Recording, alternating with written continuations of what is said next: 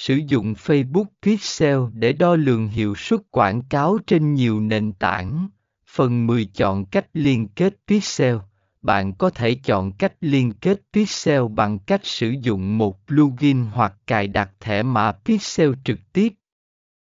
Tùy thuộc vào hệ thống trang web của bạn, làm theo hướng dẫn cụ thể cho cách bạn chọn. Kiểm tra tích hợp.